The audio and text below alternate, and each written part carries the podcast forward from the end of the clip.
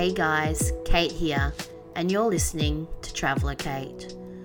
I created this podcast to inspire travel and encourage people to do so with meaningful purpose and a conscious heart.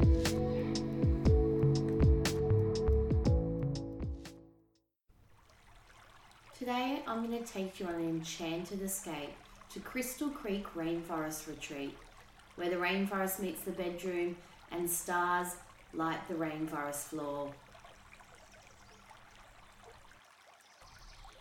Hidden on the far north coast of New South Wales in Australia, in what's known as the Tweed region, is Crystal Creek Rainforest Retreat. It's approximately an hour's drive from the Gold Coast, two hours if you're coming from Brisbane. It will lead you on a scenic drive to the doorstep of this lush valley Surrounded on three sides by World Heritage listed Numinbah Nature Reserve and Springbrook National Park, this is a slice of paradise.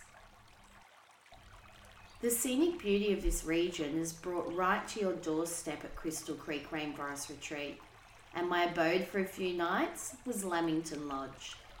It's one of just five luxury mountain view lodges found higher in the retreat. These lodges are as breathtaking on the inside as the views are on the outside. They're luxurious down to the very last detail while being environmentally conscious, and the open plan space mixed with floor to ceiling glass windows makes you feel completely at one with nature. Days here are spent on the back deck, enjoying the symphonies of the surrounding rainforest while cooling off in the private plunge pool, or Go inside for a bit of intimate space to relax in and just admire the movements amongst the trees outside. If you're lucky, you might have some local visitors drop by, like the giant goanna that just wandered on across the deck while I was there. Crystal Creek Rainforest Retreat is a place where your living space is just as much your destination. There's no restaurants on site. Instead, you order a delicious hamper for before you arrive, and that's available daily for all meals. You can cook these yourself in a fully functional kitchen or step outside on the back deck, and there's a barbecue there waiting. If you can drag yourself away from this blissful retreat for just a few moments, I recommend you venture on a short walk through the rainforest and to the rock pools.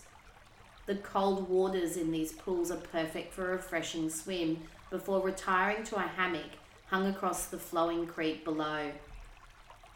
From here, it's hard not to drift off into a peaceful snooze, listening to the waterfalls over the rocks and the rainforest birds calling. As darkness falls around this tropical bushland, the starry night sky comes down to meet you literally.